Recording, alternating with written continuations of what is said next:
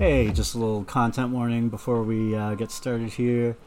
Wanted to let you know that uh, this episode contains the uh, discussion of um, imagery that, you know, evokes suicide. Just wanted to bring that to your attention before we got started. Hello and welcome to the 41st episode of the Megaten Marathon. It's a game by game journey through the uh, Shin Megami Tensei and Persona games. And I'm Paul Davis. Who am I here with? Hi, I'm Alex Dorado Wolf. And I'm Elisa James. And we are back. It's been a long time, but uh, yeah, we are uh, finally back after a few months, and we are about to start uh, doing a game that we're very excited to cover, which is uh, Persona 3. Um, you might be wondering uh, what happened to the second episode of Digital Devil Saga, which um, we will probably release just as like you know, kind of the conclusion of that game is a separate minisode. Uh, honestly, there's not a whole lot left in the game for us to cover, um, and so yeah, we'll probably just uh, do a short little minisode at some point and uh, put that in the feed. But we wanted to move on and uh, get going with Persona Three because this is some pretty exciting stuff, and uh, yeah, we're really looking forward to covering it. So, shall we start uh, talking about Persona 3? All right, sounds good. Um, now I'm gonna just go into uh, the plot right off the uh, the start here because um, the mechanics will just come in rather naturally as they're introduced to the protagonist in the game. It'll be cool. Um, just a quick little note: uh, there are a few different versions of this game. Uh, it was released uh, originally just as plain old Persona 3 in 2006. Um, then a little later, a kind of director's cut edition, Persona 3 FES, came out. Those were uh, both on the PlayStation 2. Then a little while later, um, a PlayStation uh, Portable or PSP version called Persona 3 Portable came out, um, which had a lot of quality of life improvements for the game, um, made it a lot easier to play, but also cut back on some of the more cinematic um, stylings of uh, the original PS2 game. Um, so uh, in yeah, so in replaced with kind of a more flat visual novel style. And it, it would be wrong to say nothing was lost there because it, it is a pretty different experience. As for which one you should play, uh, if you have patience, I would say play FES. If you don't have a lot of patience, just play portable. Yeah. It, it's very it's very hard to recommend FES um, to someone who doesn't have a lot of commitment these days. But if you do have that commitment, it, it's good. Yeah, absolutely. Um, also, just keep in mind two major differences that FES. Um, you cannot control yeah. your party members. You can only control the MC. They work mm-hmm. by AI, and that can be very frustrating at times. It's a completely different experience because uh, you kind of have to often fend for yourself, so to speak. Yeah, uh, versus, yeah versus portable, in which you be able to, like in you know Persona Four in portable, um, you can actually control your whole party. So those are huge balancing differences and gameplay differences. So once again, yeah. you know, FES is very good, but you have to be aware of that too. That you know. Mm-hmm. Um, that stated, uh, I will now begin to describe the plot of the video game. All right. Um, so we start off with a very, very cool um, uh, kind of anime cutscene thing uh, which is uh, a bunch of intercut shots of um, kind of city street scenes. Um, the main character, a cool, rather emo looking young man uh, wearing large headphones, um, uh, getting onto a train, and then um, a young woman who appears to be. Uh, struggling with a gun to shoot herself. Uh, it, it, it's pretty disturbing, and it starts off right out the gates with some rather intense imagery. Although, as we'll later learn, um, I don't actually know what that scene is supposed to depict. um, but but you know, it, it's style. It's very cool, and I think it's very in keeping with um the feel of the game. Um, and there's a cool, you know, song playing with it. it it's very nice. Uh, sets the mood really well, and then um, that kind of fades out as um, a train arrives into a station, and the main character gets off just as the clock is uh, striking midnight, and things start to go a little funny. The sky turns a really weird shade of green, and uh, the street is full of these strange upright coffins. There are like pools of blood around. Main guy seems really not too concerned about that, and he uh, follows some directions to a building where he's greeted by a small child sta- sitting at the reception desk, um, wearing like kind of striped pajamas. Um, the boy then, in the uh, in what would become a uh, repeated motif of uh, the Persona games, uh, hands him a contract and asks him to sign it. yeah.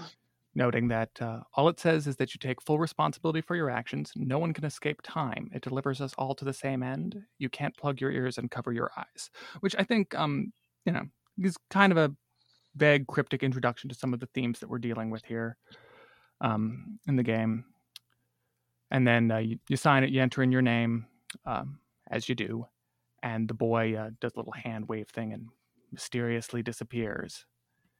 Um, then the girl with the gun from earlier, uh, still freaked out about something or other, uh, steps out from the sh- the hallway with like the gun attached to a leg holster, and it's like, "Who are you?" Um, seems very. She seems like she's going to shoot you. Um, but luckily, she is stopped by a very cool girl uh, with red hair. And that's uh, Mitsuru Kirijo, who is the student body president, heiress to a mysterious and powerful corporation known as the Kirijo Group, and a total badass. Um, she's very cool. I like her a lot. Uh, so then the lights switch on. Uh, she introduces herself and uh, the pink shirted girl as uh, Yukari Takeba and explains that the protagonist is a transfer student who has been assigned to this dormitory at the last minute. Um, don't worry, it's a mm-hmm. girls' dormitory, even though it's not. Um, I they make a weird point about it being a girls' dormitory when there are guys living there. I you could just skip that point, really. Uh, uh, um, and and light switch on, everything's totally normal. Uh, Yukari shows you to uh, your room, and it's just like, hey, yeah, don't don't worry about the weird things. Bye. um, and the next day, um, you uh, head off to school with her. Uh, this game takes uh-huh. place on kind of a cool metropolitan island um, called Port Island, um, which is cool and also I think it's worth noting actually that the game does take place in the near future from when it was made. Um, you you do lose track of that I think when you're playing it, you know, 15 years later. But the game, you know, came out in 2006 and is set in I think 2009. Um, so that gives them a little bit of leeway for some kind of futuristic trappings, which um, don't actually hold any major plot implications, but there, there, there is a certain slight futuristic vibe to the game, certainly. Um, so at the school, we um, are introduced in um, what has become kind of standard for the uh, Persona games, uh, starting with this one, uh, to the cast of characters of other students uh, at your school, um, many of whom will become social links later on down the road. Um, yeah, and it, it, you just meet them, kind of get a, a feel for the school. It's not super plot relevant largely what happens there. It's just getting kind of comfortable in the setting which is a, a big part of the game. Uh, we do get a little hint um, from when we uh, meet the teacher that the protagonist's parents are like dead or something and it was sad. Um, so that answers uh, those of you who are wondering what about his parents? Um, but as the, the uh, later persona games have proven it doesn't matter they're either they're they're not here they don't want to deal with them they're dead who cares yep. Um. So uh, yeah, over the next few days, uh, we settle in. Um, we meet some more characters. Um, another person who lives in uh, the dormitory is uh, Akihiko, who is a senior, like uh, Mitsuru, also lives in the dorm. He's also pretty cool, uh, very stoic and uh, you know serious and cool and kind of like punching stuff. Um, he's fun. Um, and oh yes, and uh, in class we also meet Junpei, uh, who is kind of an idiot. Um, like he, he he's known Yukari for like ever. Um, he's he, yeah, yeah. He, he's I, I like him more than uh, that character in the other games, though. I will say I think he's uh, at least in the male character playthrough. In the female one, he's a little bit pervier, and I don't like that. Um, in in the male character playthrough, he's fun.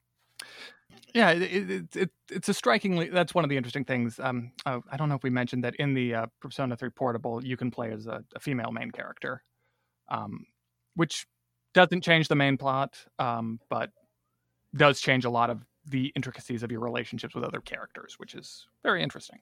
Yeah.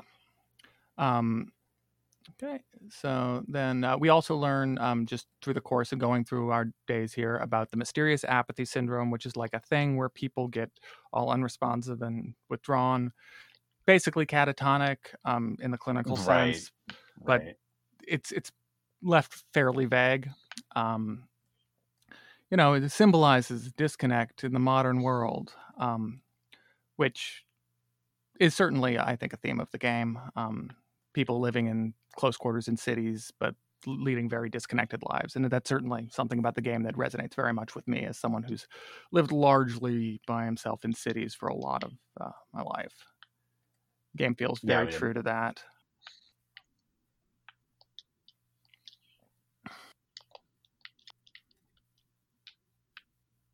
No, no, I, I, I get that. If I lived in New York, I, I like the time I've spent in New York. New York is nothing like that. New York is like a city. I, I love New York.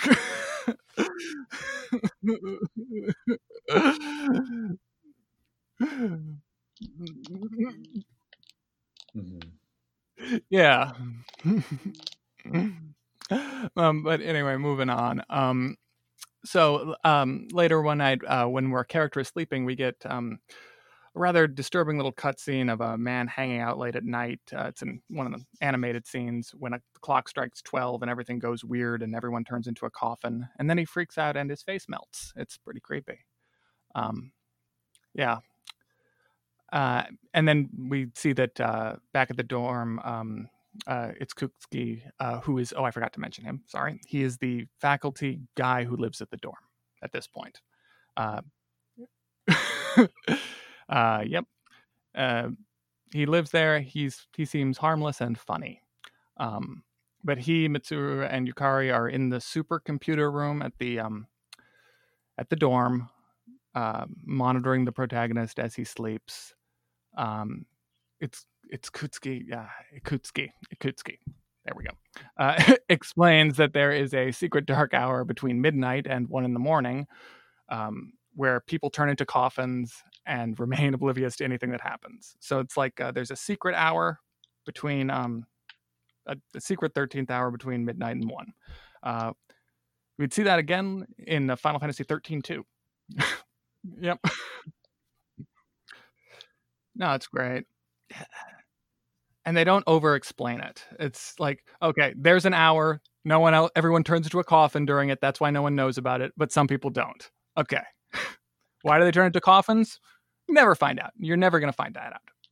Don't worry about it. yeah, it looks awesome. It's great. Um, so while uh, protagonist is sleeping here, he has uh, his first dream of the Velvet Room, where he meets Igor and Elizabeth. Um, if you're not familiar with these characters, uh, Igor is a man with a long nose um, in a blue, purpley room um, who deals with persona magic. Um, he says some cryptic stuff, but we don't, not much yet. Um, moving onward, um, the next night uh, is a full moon, which will turn out to be important, and uh, Akihiko is chased back to the dorm by some kind of big monster, which is a, which is bad. Um, to that there's a monster attacking the dorm. Uh, Yukari wakes up the main character and is like, "We need to get out of here," but oh no, there are monsters uh, at all the doors and windows, so we we can't get out. I guess we have to go up to the roof. Uh, but oh no, the big monster and with many legs now has climbed onto the roof. It's like a black monster with a mask and many uh, long, creepy legs. Uh, the look that would later become um, kind of standard for the shadows in the uh, Persona games, but at this point was uh, very new and interesting and different. Uh, it's lost some of its impact now that we've been fighting these guys for hundreds of hours. um, but it was very cool at the time. Um, Yukari explains that they're called shadows, and then she apparently tries to shoot herself in the head with the gun she's carrying, but then the monster knocks the gun away. And the protagonist hears the voice of the young stripy boy saying, like something like, go ahead, take it or use it. and he takes the gun, luckily deciding to shoot himself with it instead of the monster. Um, and he also kind of says persona as he shoots himself, which um, I, I, they're trying to be cool there. And I, I, there is an argument for why he would do that. I think that you could make once you know the whole story, but it, it's still a little much. um, yeah, no, it, it's mm. very it, it, it it's for the aesthetic. It's like it's it's a very cool little scene with some rock and music, and he shoots himself um, in yeah. the head, and then that summons uh, a persona. His starter persona is Orpheus, uh, the musician of Greek mythology. But then something weird happens. Uh, and after Orpheus does his, like, I am Orpheus, master of the strings, thou art I, or whatever, um, like some kind of crazy super persona, like, rips itself out of Orpheus's mouth and kills the big shadow. Uh, and it's, yeah, it's very cool. Um, great little scene. Um, and then in a cool kind of subtle staticky effect, it transforms back into Orpheus, and you get your tutorial battle with some mini little shadows. Uh, yeah, yeah. Maybe put a warning at the beginning of the episode too for you know. Uh, yeah. Yeah. Ugh, I do not want to read those. I think pieces from 2006 about controversial imagery and video. Like, oh god, yeah. Uh, yeah. Yeah, definitely. I think I played the game for the first time in my 20s, um, quite a few years after it came out. Um, I was definitely in the, oh, that's really cool uh, camp. Um, and, you know, as, as an older person looking at it now, it does, it, it I don't know if it seems, um, I'm not going to say it seems irresponsible because I do think thematically the game, not, not plot, like, I don't think the story of the game really earns it, but I think thematically the game does. Um, like because the game really does deal, I mean, in both literally and figuratively, a lot with um, young people coming to terms with the relation their relationship with death, and I think having that be so strongly featured as a centerpiece in the um, the combat system of the game was a very bold choice that I think does work uh, tw- to further the game's artistic ambitions. That's just yeah. my feeling on it. Yeah, pretty much. also, on a side note, um, this this sounds really shallow, but this is like this is my first uh, um, game in the franchise at all, like completely. It's what got me into um, Shin Megami Tensei as a whole, and the sole reason that I picked this game up in college was because I I saw like the reviews and stuff for it, and I was like, I saw that you know these characters shoot themselves in the head to summon really cool demons, and then it like spoke to my college edginess, and I was like, well, I'm getting this game. so yeah. it it does that too, you know. uh, definitely yeah, I, I, think that was a big part of his appeal, you know, for for for a lot of people. Yeah, um, at the time. exactly. It was like, oh man, this is a Final Fantasy night. yeah. Um, definitely. Um, okay. Um, so anyway, back to the story. Um, so after uh, that uh, very exciting uh, turn of events, uh, the uh, protagonist passes out for like two weeks. Oh yeah. Um, um and is then fine. I uh, okay, sure. I mean, I feel like anything that's going to keep you in the hospital for two weeks is a fairly serious. But something I've realized in replaying this game, people end up in the hospital so much in this game. Yeah. Oh, yeah. it's just yeah, just so much. but anyway, um, so you wake up in the hospital. Um, Yukari gives you a little rundown of uh, shadows and personas. She also um, lets you in on uh, a little bit of her backstory because she feels bad about keeping all this stuff from you. Um, and this will come up later. Uh, basically, story is that her dad worked for the Kirijo Group, uh, the group which Mitsuru's family owns. They're big shadow corporation. Uh, sorry, they are big shadow corporation. Um, with all sorts of mysterious, nefarious dealings and whatnot.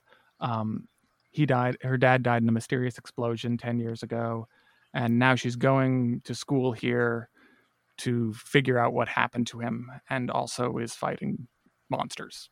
on the side. Um, so that's her motivation. Um, so later on, um, you meet up with uh, the people who know about the shadows in the dorm common room. Ikutsuki explains that um, their secret world saving team is called SEES. Um, I could tell you what that stands for, but I'm not going to because it's cooler if I don't tell you because it's dumb. Um, like, like think Demonica finding out what that stands for. So it's like, don't. yeah, uh, just yeah, make up your own acronym. It'll be better. um, and it functions kind of like a school club um, with Akutsky as the faculty advisor. And like all school clubs, they all live together in a gigantic dormitory, um, and with their teacher. Um, you could make a um, pretty cheesy uh, comedy out of this too. Yeah. Um, so the main character joins uh, the shadow fighting team. Um, uh, and uh, you get your fool social link established, and that's uh, your plot social link that will progress just as you go through the game doing stuff. Um, and then the next night, Junpei, you remember him? He's the fun dumb guy from school earlier. Uh, he joined too, because uh, Akihiko found him a few days ago, freaking out during the dark hour, and I guess he has a Persona too. Um, here he is. He's on the team now.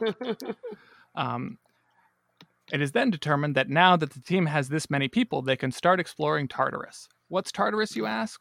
Well, every night during the dark hour, when most of the world stays kind of the same but a little weirder and people turn into coffins, the school turns into a giant, like, million foot high tower uh, into the sky that is full of monsters and randomly rearranges itself every night.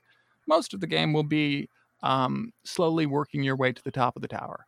Um, I'd just like to take a little break here to mention that Tartarus is my favorite metaphor in this game because it is the perfect embodiment of the experience of high school. You are climbing pointless, endless tower every day. It feels like forever. There are arbitrary points where you have to stop and kind of wait for time to catch up. You can't just press through it all at once. You just got to plug at it every day. Always climbing. Climbing towards what? You don't know, some kind of goal. It's perfect. That that high school is a giant endless tower full of monsters is so on the nose in a such a smart way. I love it. It um, is, and it's really cool. And it's also, you know, like mythologically, it's just such a great reference, you know, because it comes from uh, Greek uh, Greek mythology, you know, and it's like basically this, um, you know, deep, endless uh, d- abyss that's like a dungeon of torment and suffering. For, uh, um, and it's just one of the cooler like uh, mythological call outs uh, in the in the series, I think. Yeah. um, right. Um, and since this so, is kind of gonna, yeah. What were you gonna say? Um, I just lost my train of thought. Oh, okay. Yeah, just gone. Do you want oh, me to do you want to talk, uh, go into um, just the kind of mechanics? Yeah, we can go into the mechanics now. Um, since we spend most of our game really doing Tartarus, um, let's take a little pause here to talk about the mechanics of the game and Tartarus and fighting and stuff. Paul, take it away.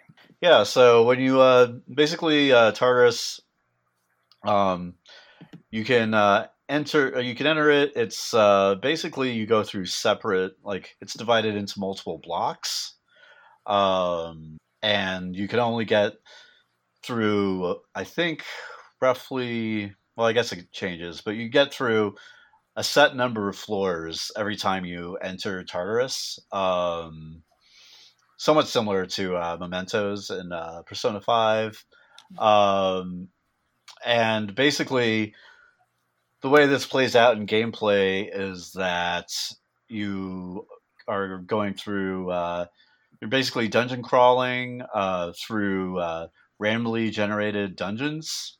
And um, they're uh, very very kind of samey looking. Um, yeah i would say that the tartarus sections of the game are not particularly visually um, uh, impressive or, or, you know really will blow you away. Um, but yeah, it's a lot. A lot of it just kind of in practice is uh, you and your party running around, uh, looking for different, uh, different, um, uh, you know, looking for uh, different treasure chests, fighting enemies, and you know, trying to get to the next floor. At the top of each uh, block, like say the first block is uh, floors two through sixteen. Uh, you come across a uh, kind of a boss or a mini boss that you have to beat, and then you're uh, sent out of Tartarus um, uh, and can't continue until the next kind of plot specific um, event demands that you go in. Um, you know, let's see. As far as like kind of navigating uh, the uh, floors, you are um, able to kind of give your team different commands. So you can either just kind of like have them run around like a traditional JRPG and follow you around, but you can also command them to, uh, you know, maybe like split up and go fight uh, fight uh, shadows separately, which uh, is not a great idea if your characters are under leveled. Um, if they are level or if they are pretty well leveled, then um, it can be a good way to continue, you know, to kind of like grind even higher. But um, yeah, if you have your characters just kind of running around fighting AI battles and they're under leveled, um, a lot of times you're going to find yourself having to go and uh, rescue them and uh, entering into like battles that you know they have almost all their HP gone. Um, yeah, so yeah, and they can also go and look for treasure uh, separately. Look for uh, the um, look for uh, the escape to the next uh, floor separately. Um, usually, unless I was having a hard time finding the next uh, the stairs to the next floor, I would just keep my whole party together because it just gives you a huge advantage um, in the actual uh, battles which uh, you know, as uh, once you go into the battles, are not too unlike what you see in other Persona games. Um, like we said earlier, um, prior to uh, Persona Three Portable, uh, you couldn't control your party members. You only had to do uh, tactics. Uh, give them tactics that they would follow, and sometimes they wouldn't follow them uh, particularly well. Um, but uh, yeah, you uh, fight. You know, um, you basically go into your standard turn-in based battles. Um, if you get like a good, uh, you know, like land a really good attack, you can do uh, like a team up attack with uh, the rest of your party, which is something that also became, you know, kind of a persona standard. Um, and you know, as far as like all the rest of the battle mechanics, they're all pretty pretty standard uh, to anybody familiar with Persona games or SMT games. Um, is there anything that I'm missing here? Um, well, there's um, the only um, thing that I think is worth bringing up here is uh, kind of the the long term like thing with uh, Tartarus about how your team gets tired and mm. you can only go so far, and you have to kind of manage that. Um, yeah, yeah. Basically, if uh, they get tired, uh, or I believe sick as well was another one. I know it has a negative effect on like their um their stats, and also if they're sick or tired, if you return to the first floor Tartarus, who whichever characters have that status will bow out. I believe tired only takes about a one night of rest to recover from, and then your character and that character is raring to go again. But if your character gets sick, which happens if you push a tired character too far, then it takes them several days to recover from that. So that's a very important thing to manage because you really have to pay attention to your party members, um, uh, you know, well-being. Because if you don't, then not only will you suffer during battle, but now that character is going to be out of battle for a few days. And in the beginning of the game, this basically means that your uh, uh, exploration of Tartarus is halted because you know you don't have a full party. Mm-hmm. Yeah, so that's that's another important aspect.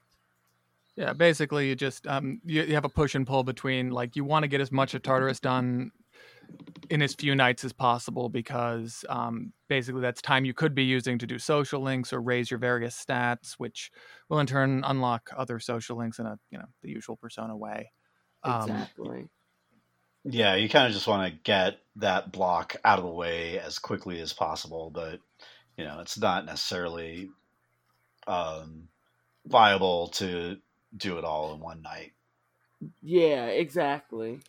Yeah, and I think compared to um, Personas four and five, this is probably the strictest um, limitations on that. Like it, it it'll take you.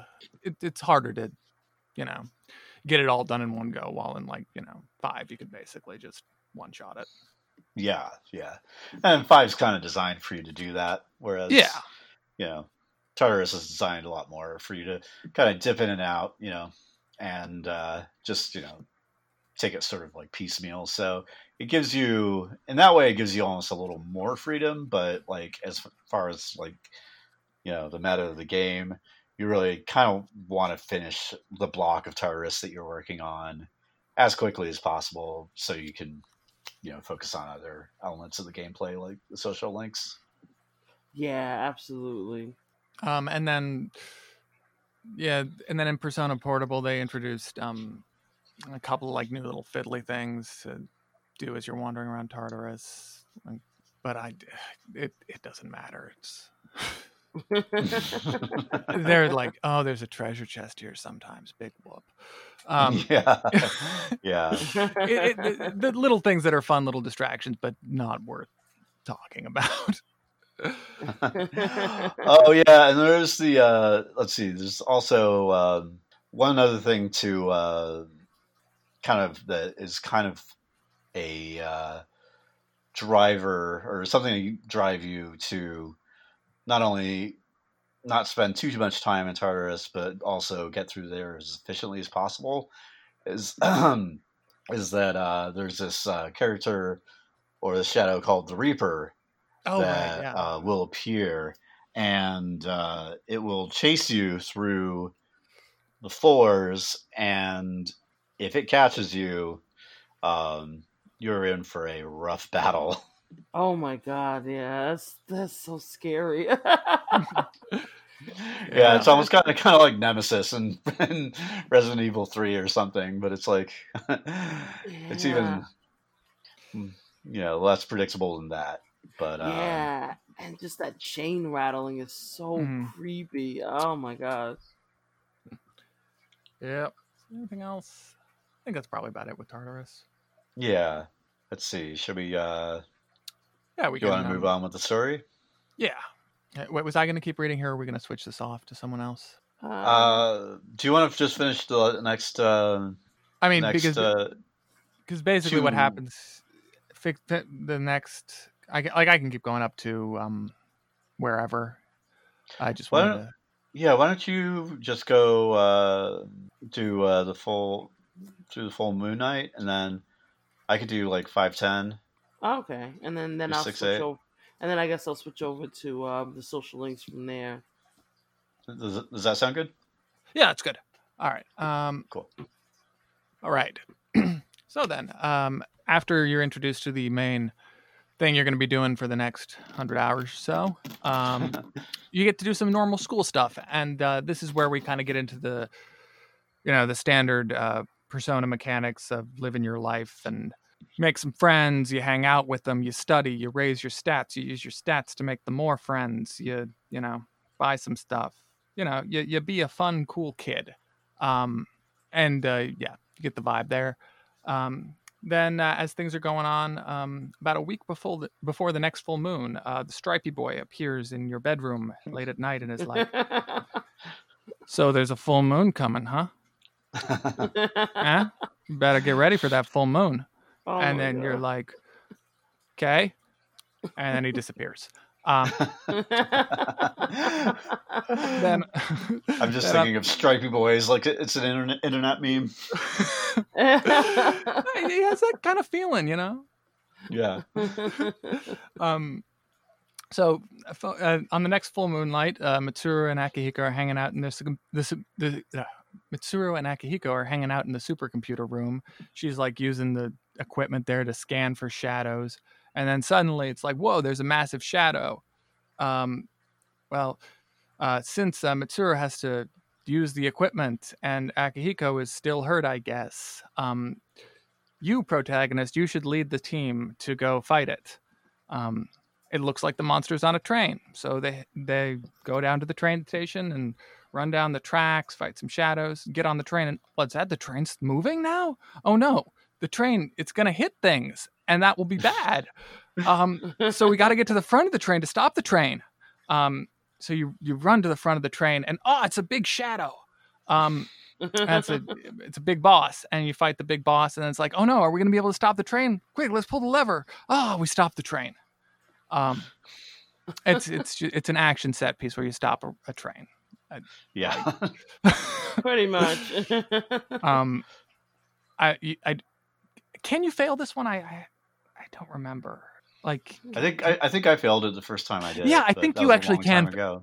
I, I, I feel like I, I this is, my memory is maybe failing me here, so don't quote me on this. But I feel like you can like if you take too long, which I don't know. Yeah. How how that would be, but if you do, the train will crash and then you get a game over, a non-standard game over, which is exactly the same as a standard game over in this case. um, but it's from a train wreck. That's the difference.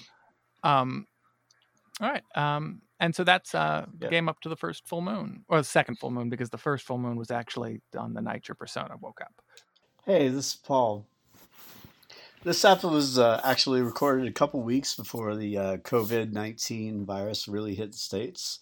And uh, the day later, we recorded it. Uh, my power was shut off to my apartment, and my cell phone was shut off. Unfortunately, uh, since the dis- disconnections were prior to local ordinances putting a halt on utility shutoffs, I'm not eligible for any kind of waiver. So to record future apps, I need to basically get my $430 power bill paid to get it turned back on. And uh, since I've been under, under underemployed for the past eight months, it's not a possibility.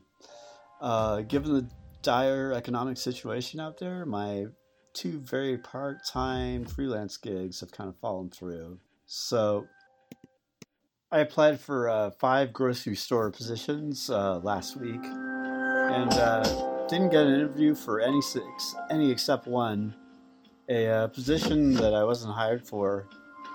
Job listings for my skill set, writing, editing, and uh, tech marketing copy have basically all but disappeared in the past two weeks. So I'm asking all of you uh, if you're so kind and not also living so precariously that you don't know where your next rent is coming from, to uh, please contribute to my emergency GoFundMe uh, to at least help me get back on my feet so I can record more apps, buy food for myself and my kitties, and be able to get my AC turned back on as uh, we enter a week of high 80s temperatures here in Austin. I totally know that everyone's struggling right now, so if you can't help, I totally understand. But if you could share anything, five, ten, even 20 bucks, it would make a huge difference in my life right now. Uh, you can access the GoFundMe at uh, tinyurl.com backslash Paul Bailout. That's tinyurl.com backslash Paul Bailout and that'll be in the show notes as well. Once again, any amount would be huge help. I hope everyone listening is staying healthy and living in far less precar- precarious situation than I am now. And I really hope the same can be said of all of your loved ones. Uh, thank you so much and uh, take care, all of you. So then we uh, move on into uh, the month of May. And uh, you pretty much largely spend the month doing normal school stuff. Um, you know, just going to class, uh, interacting with people, doing your social link stuff. Um, but the prim- primary plot threat is uh, the invest- involves the investigation of a campus ghost story. Um, meanwhile, they uh, meet uh, who's this angry delinquent type he has some kind of uh, association with uh, Akihiko, but uh, we don't know what they uh, have, uh, what relation they have at this point, and uh, he just kind of seems like a real dick. um, so then, uh, on the day of the next full moon, uh, they put put the pieces together and uh, confront Fuka's homeroom teacher and a jerk girl who likely knows what happened. The jerk girl re- reveals uh, that herself and some other jerk girls locked a nerd girl called Fuka in the school gym overnight for no good reason. However, she was gone the next morning and hasn't been seen since then. Over the next several days, the jerk girls started uh, getting lured out at night by a mysterious, ghostly voice, and then get at- attacked. And uh, the game's pr- pretty vague about what happened to them. And then they, they end, up, up in the hospital. The, uh, hospital. Yep. yep. but you know how how you know what happens after they get attacked uh, is kind of vague. Uh, it's also found out that uh, Fuka's teacher has been covering this up and uh, Mitsuru is having none of that because, you know, as we've already established, she is cool and powerful and takes no shit. Um, basically, uh, your team figures out that uh, since she was stuck in school overnight, Fuka is probably uh, stuck in Tartarus, and uh, that the shadows are somehow behind the ghost attacks. And so, uh, basically, in order to find Fuka, they uh, decide to wait in the gym when the dark hour comes, so they'll be taken to the same part of Tartarus. Um, this basically works. Unfortunately, a boss shadow attacks and it seems to be too strong to beat. Um, this is also when the team uh, puts together that the full moon probably means that there's going to be a big shadow that they have to fight. But just when it seems like all hope is lost, the uh, lead jerk girl stumbles into Tartarus having been led there by the uh, ghostly voices of the shadows. Fuka is overcome with the desire to protect her, and uh, her persona awakens, and uh, that enables her to sense the shadow's weakness, and you can take the shadow down. Yep. And that is pretty much what happens through uh, the end of uh, or uh, the end of May and the beginning of June.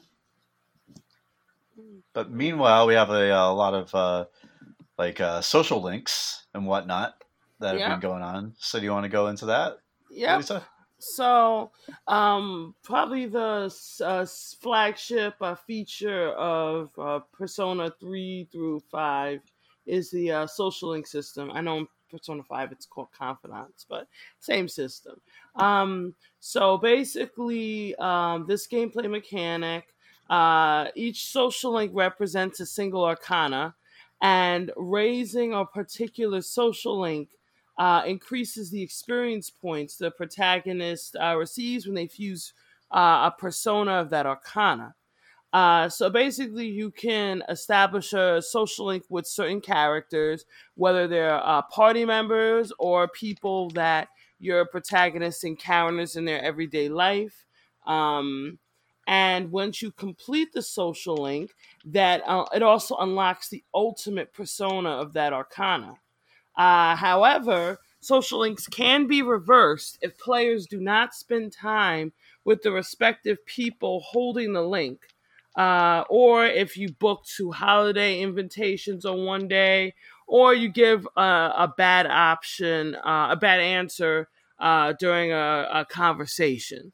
Um, so, in terms of the spending time, I believe for, I know in the original FES, I believe it's 90 if you don't spend time with a male social link in within 90 days and with a female social link within 60 days. And the female ones have another stipulation in which if you um if you spend time with one female social link and then you immediately spend time with another female social link it cuts the amount of time you have to go back to the first one in half before it reverses. So that was a fun mechanic so they they completely removed that, thankfully, and um P3P like the whole limit because it was just stupid. Um, yeah, and people and people complain about uh, Persona Five uh, Morgana making you go to bed. Like, oh. how, how good they have it nowadays. I know.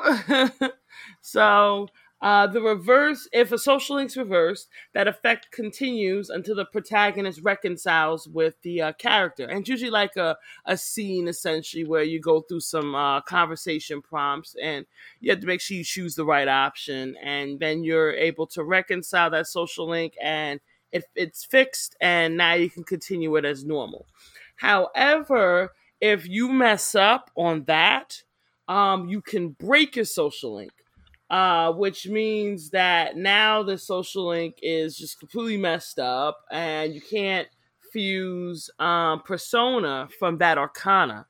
And I believe you can still repair a broken one, but I know it takes a lot more effort. And meanwhile, it is depending on the arcana, it severely uh, impacts you. So, you know, don't uh, break social links. um, so let's see.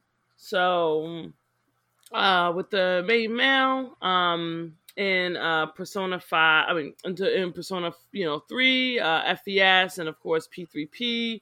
Um, he has a mixture of uh, his actually uh, mainly his social links are primarily outside his party uh, members. He does have a few, like he has uh, Mitsuru, he has Fuka, and he has Yukari.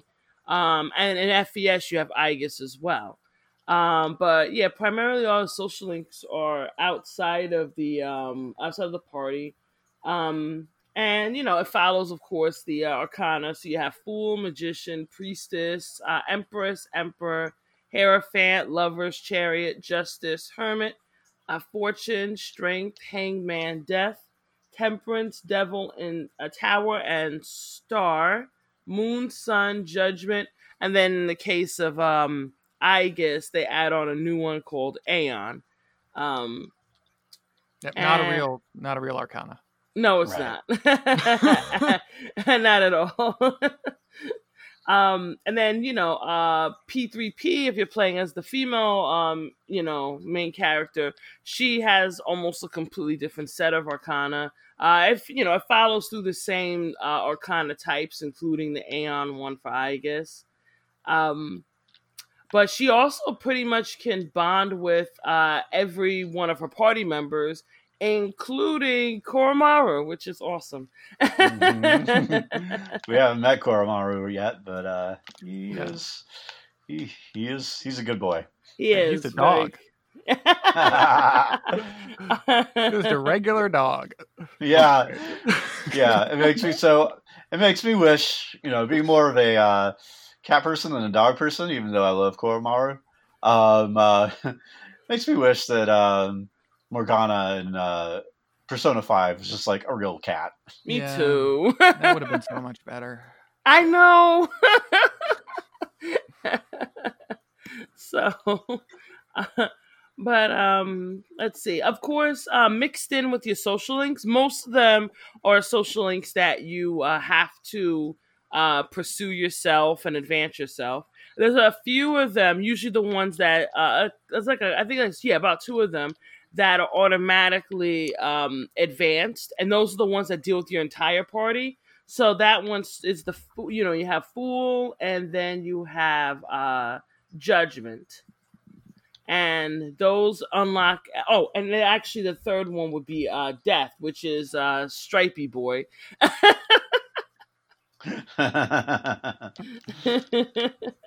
so and those you know activate during specific plot point uh, uh you know and then they complete on their own so you don't have to worry about them. Um and basically what's cool is that once you get past a certain point in these characters uh um social links i believe in they added this in portable right? Where they uh you get like certain um bonuses or like characters are able to perform certain actions or whatnot I think yeah, was, I think that is. Yeah, I, I think th- that was added. Yeah. Yeah, because I believe yeah the original FES didn't have that. Um, but unlike Persona 4, in which uh, you have to um, in which you have to advance uh, the character social link yourself before their persona upgrades. In Persona 3, you don't do that. As the plot, you know, goes on, their persona advance on their own. So that's another major difference. Hmm. So uh, it's a pretty cool system, though. I mean, just in just besides the gameplay mechanics, actually getting kind of these stories for these characters is what's really interesting about uh, social links. You know, like you get to really bond with these people, learn about their life stories, help them out, and then you know help them resolve like that major uh, part of their lives that the uh, social link revolves around. And actually, a cool bonus is that um, ah, wait. Uh, I, I won't spoil it too much, but I'll just say that a certain character's fate is changed be, if you actually advance, uh, if you actually complete a social link for the female uh, main character. So that's another incentive to mm. finish that. Yeah, so it's very cool. Right. I think it's worth noting, just um, you know, just kind of putting putting aside, like you know, now we've had three Persona games with this mechanic and a million uh, lesser JRPGs that have stolen uh, this mechanic to uh, varying degrees. Yeah, just how like incredibly innovative this was. Like this was just really kind of like a world changing mechanic in the genre uh, when it came came about, and it you know definitely takes some you know uh, takes some to uh, some tips from like you know dating simulators and um, um, visual novels, you know, and those kind of mechanics. But as far as like actually turning these kind of this kind of like relationship building into something that has like you know real like mechanical um, meaning within the battle system um, as well you know i think was just a huge huge innovation it was, and uh, you can really see in the effect you know, that the series has had on the entire genre. Like, you know, this was really, really just groundbreaking. Yeah, absolutely. Yeah, definitely. Yeah, yeah. No, it's it's such it. It honestly is a very compelling uh, feature. It really is. You know, just the fact that you know, as is mentioned, that you're balancing the um the the bonding with characters and learning more about them but then you also have that really cool gameplay uh tie-in as well so it gives you uh it gives you those sort of um uh, motivations to actually complete these social links you know gives you these like nice bonuses that reflect so it, it conveys really well that you know bonding with others uh actually gives your main character their power you know, it's not just something that's mm-hmm. stated where you have like the power of friendship. It's explicitly shown and it's interwoven in the gameplay and the narrative that these bonds do actually empower your main character. Yeah, yeah, and I think like, you know, a lesser game a lesser game that might have tried this would have like treated this and a lot of games still do, treated this sort of thing as, you know, as far as like relationship building goes, like as a side quest. Yeah. But making this so like integral to the mechanics of the game, like it's like you're getting like doubly rewarded because like you're wanting to build these relationships and learn more about the character, but you're also getting like mechanical rewards like within the battle system as well. So, you know, it's it's it's really really just kind of, you know, none of this ever feels like uh like busy work. Like exactly. in fact, yeah. it's like what like really like engages you and draws you into the story. Yeah, if anything, the dungeon feels like the busy work. Yeah, yeah, totally. exactly. Are there any uh, particular uh, characters you're really focusing on at this point with your social links? Hmm. Um. As for me, I'm I'm one of those completionists, so I always uh, try to uh, you know get every single character maxed out. Um, mm-hmm. and I find I like the challenge a lot, and also I just I, I never get sick of revisiting their their plot lines. Um, in terms of favorites, though, let me see. I think some of my favorites include Hierophant, which would be the old couple social yeah, link. Like nice. they yeah. are. Yeah, they're, they're just, really good They are. They're just they're just so good, and it's just I I, I really love their link. That's one that I always you know make sure I finish no matter what. Um, I actually enjoyed Strength a lot with uh, Yuko, the uh, team manager. She's like just surprisingly fun, and Mhm. Yeah, I liked her a lot, like a lot too, yeah, me because she's just so yeah. She is. She's like really strong and really like encouraging, and yeah. um, it's really really interesting character, especially once you kind of like find out more about her backstory. Yeah, yeah, definitely. Yeah. I'm just looking at there's so many good ones. Like I really I also like um I also like Mamoru, who is the rival athlete social link for the Star Arcana. He has such an interesting story, and then it like ends so bittersweet, and I'm just like still not over it. and um and there's another interesting one with uh the devil um uh, a kind of businessman social link with uh Tanaka. That was just such an, a weird, interesting link. Like, Yeah. I always like the the the kind of the more negative social links in these games to see how they spin them. me too. Yeah. Yeah. Like, Because that's- yeah, this guy's just such. But also, Yeah.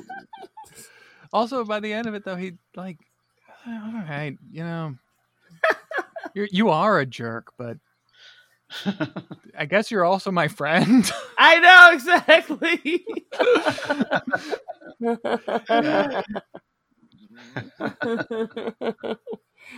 Uh,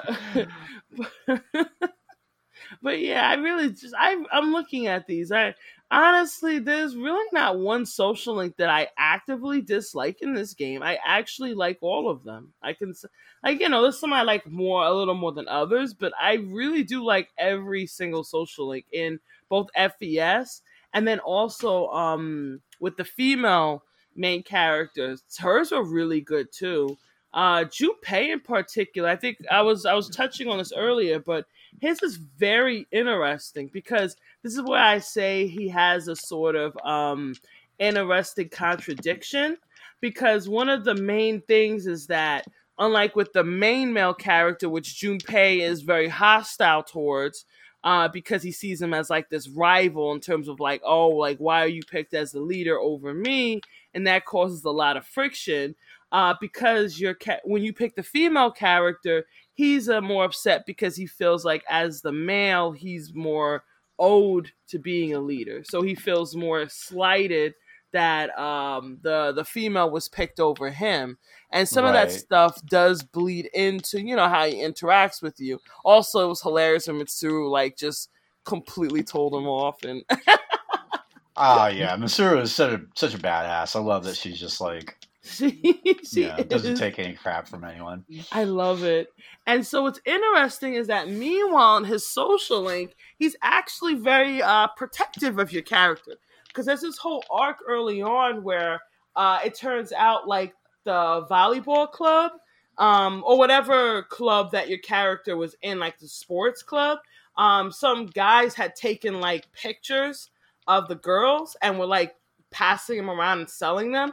And Junpei finds out and he absolutely flips out. Like he's he's genuinely so angry, like to the point where he tracks down the people responsible and he gets the photos, rips them up, and he's just like, and it was just so interesting. And you could kind of see like, despite his you know shortcomings, he does have a good heart, which is what makes Uh-huh. his character surprisingly complex.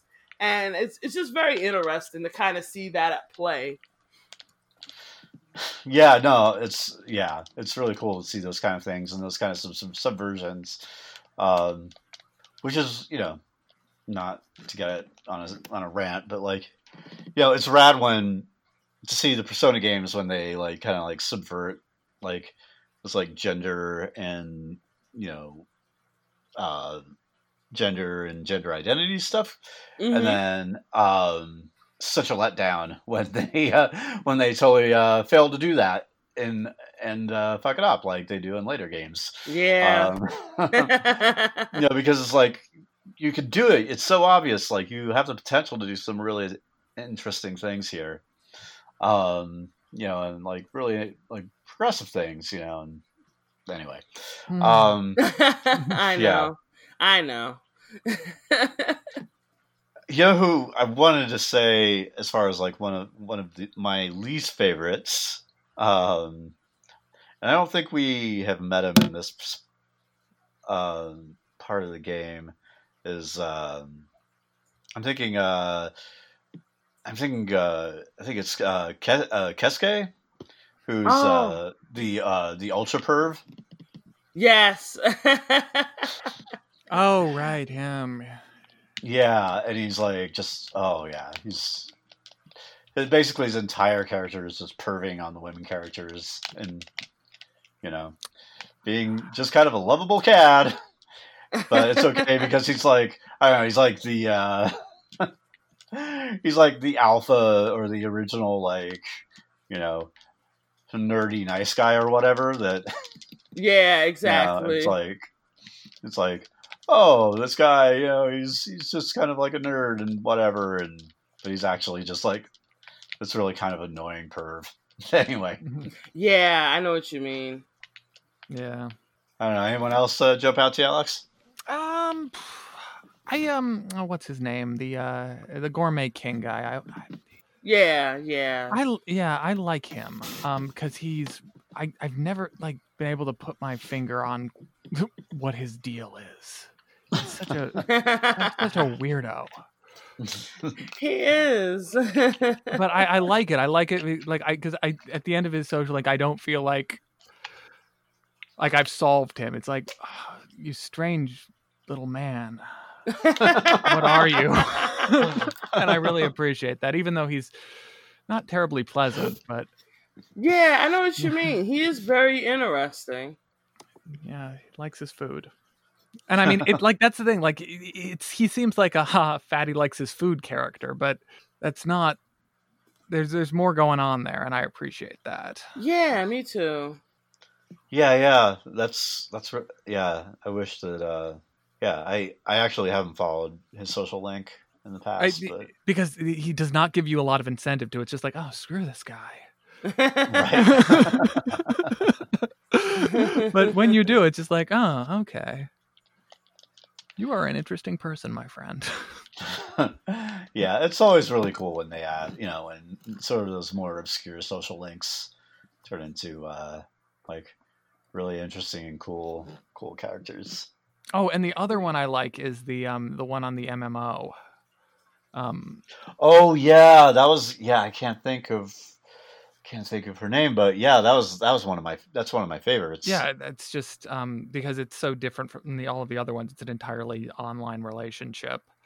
Um, that's you know just uh, necessitates being told entirely just in text and um now spoilers i'll just say it turns out to be your homeroom teacher I know. um, uh, which ha ha ha, uh, the old um persona thing of dating your teacher that they return to in five although this is so much better than how they do that in five jesus yeah, It is Oh, 'cause God, at yeah. least oh so was, much like, better sh- oh Cause she, 'cause she didn't know at least, like she really Yeah. hadn't, and then she freaked out when she found Yeah. and then when you find out she was like oh god no and um so you, you Yeah. you know you get to have a pleasant and you know kind of relatively deep and pleasantly chaste relationship with your teacher as an equal in a way that doesn't feel weird and creepy which yes, exactly. um which i think the game handles really well It does. yeah, it, it does handle that really well, and I think that also, um, you know, I was not playing MMOs in 2006, but I think that that it just feels like really kind of like true to life in certain ways, like like it really kind of captures like those kind of like online reaction or interactions at that time in history, uh, really really well. Um, I don't know. I found it really convincing yeah and um, it was it was neat for something that just seemed like this kind of like you know oh this random thing like I can play like a random like virtual MMO in this game to actually turn into something into a social interaction that I really cared about Yeah, absolutely. you know, yeah as, as opposed to it just being some kind of like novelty you know Yeah, very Yeah. true. yeah it's um It was uh, it was really innovative in a way that I think is very surprising, especially considering that this was you know the first the, the first Persona game that did the social link thing. Like this is a pretty daring idea um, to have an entirely online relationship there. Mm-hmm. Like, and I don't did we see anything quite like that in the later Persona games? I don't feel like we did. That Not just- really. That, There's that the, break the pattern and like quite that way. There's well, I, the closest thing I can think of is there's that uh, text adventure influenced uh, dungeon in Persona Four, Okay, yeah, but that's not really like social link re- related. yeah. That was cool though, but I'm that sure was really cool. We'll get to that, but we'll get to that when we. When we get to Persona in 2030. um, but yeah, I'm not sure. Uh, uh, uh, I think uh, I think we're probably going to wrap it up with uh, with this at the end of uh, you know, uh, or at least uh, partially through June. But um, I don't know. Are there any like uh, final thoughts that you guys have that you would uh, like to make at this point in the game? Hmm. Not so much here. I mean, I think when we get to the end of the game, I'll have a lot of stuff to say. Um, yeah, agreed.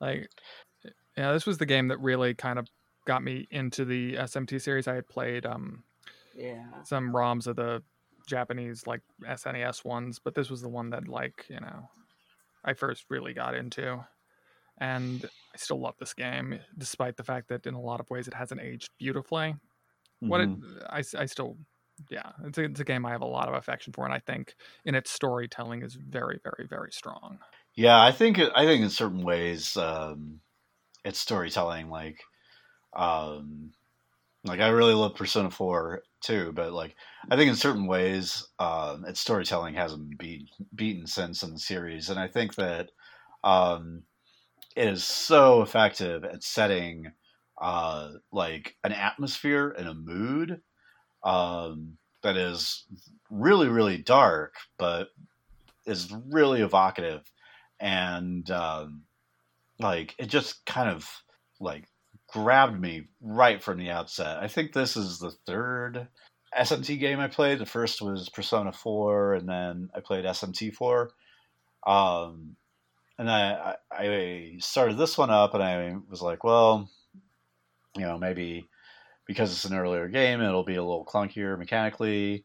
Um, but yeah, just that intro just like had me like so enveloped in its world as far as Yeah. like you know and it just kind of like hits this part of my brain that really loves like you know things that are like you know like david lynch and uh like uh you know kind of like j horror and things like and just also very much like um you know the sense of kind of like melancholy and isolation you know it's like all those things just are really apparent within the first few hours of the game Yeah. and you know it was like yeah this this is my shit right here Yeah, I mean, like, yeah. Persona 4 is like is a great game, but it's a much lighter game than this one is. Mhm. Absolutely. Uh, you know, it certainly has dark things about it, but this is a dark game with maybe some moments of levity, and even those are very much in that dark context. And I think that that consistency of tone really can't be overstated, and how valuable that is. Absolutely. cool well should we should we wrap it up here Sound good? Yeah.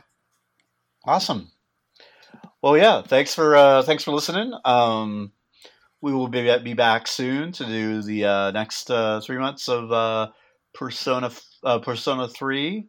Um, let's see, what are the uh, what are the uh, obligatory plugs? Well, you can like and follow us on Facebook and Twitter. You can email us at megatenmarathon at gmail.com. Um, you can also, you know, contribute to Patreon uh, for this and uh, the other podcast that Elisa and I host, uh, Combo Chain, which is uh, Patreon uh, Mirror Image Studios on Patreon, uh, which we are not, you know, none of us are making a ton of money from, but um, we do, you know, spend a little bit amount, a little bit of money every month on hosting and using the podcasting software that helps us uh, record remotely.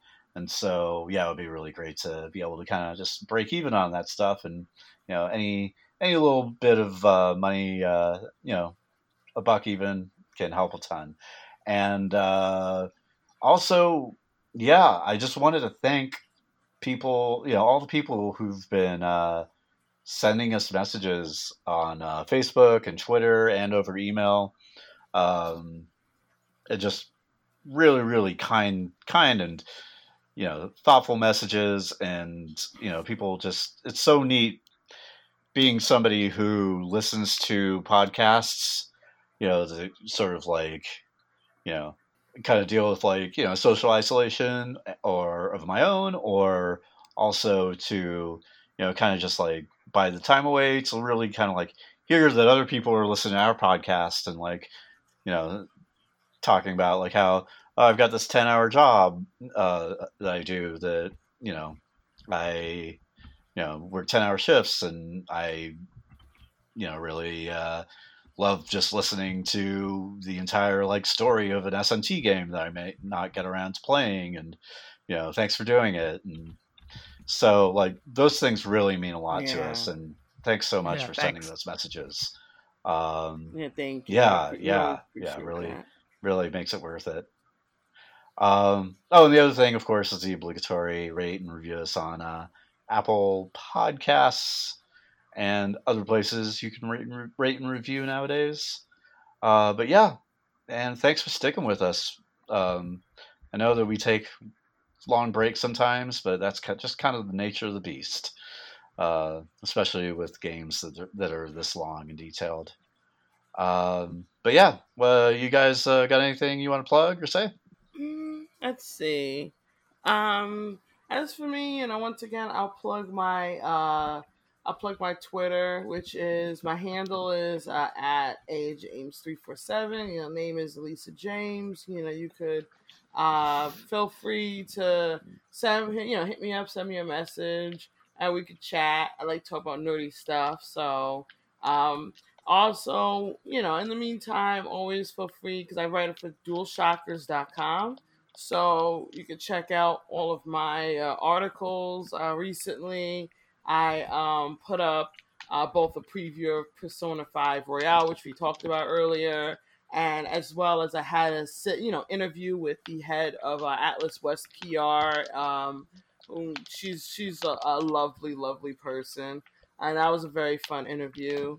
Um, also, uh, coming up, you know, I have a review uh, coming out for uh, uh, you know, another game. We were talking about this on um, Combo Chain, and I have a review coming out soon for that game. Um, and I also have a surprise preview that's coming up as well. I'm not gonna actually. I kind of already said it on, on, on, Twitter anyway, but I got to sit down with uh, Final Fantasy VII um, remake. so that's cool. That's yeah, very cool. Yeah, it was a lot of fun. So uh, I'll have that. That'll be coming out soon as well. I'll have a preview for that out. So you know, um, look forward to that stuff. You know, check out the site in general; it has good content. So that's my uh, drop. Oh yes, and uh, you can follow me on uh, the Twitter. Uh, my handle is uh, Tarmagantic, Tarmagantic. I don't know how to say it. Uh, like Ptarmigan, the bird, starts with a P. P T G A R M. Wait, let me spell this right. P T A R M I G A N. Wait. Wait, hold on. it's okay. I got you. No problem. okay, so it's P T A R M I G A N T I C. Thank you there we go. You got this. Yeah, yeah. I'm so glad I changed my hard to spell Twitter name into an impossible to spell Twitter name.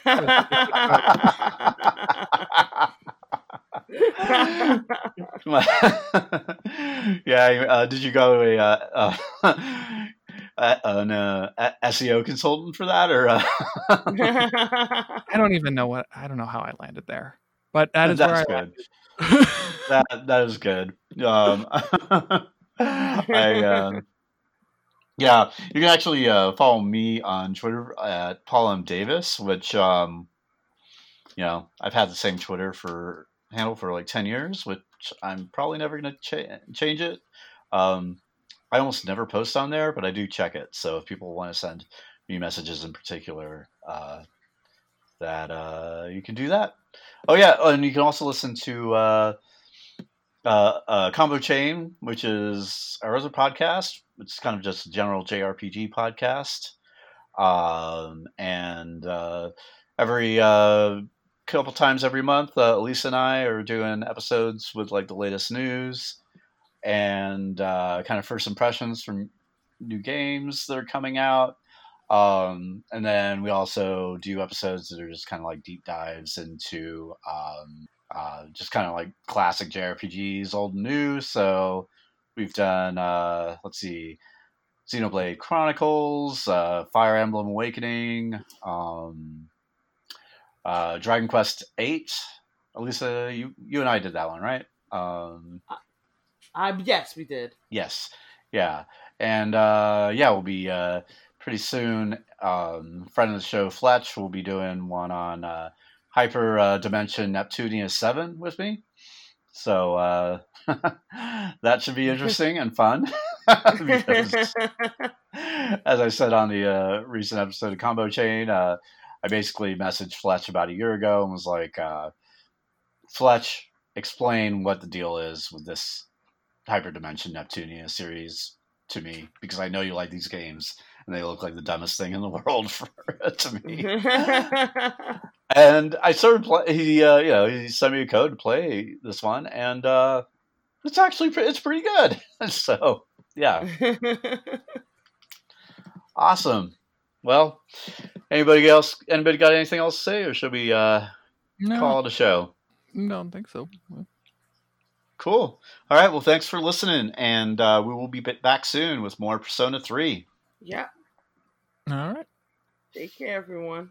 Bye bye.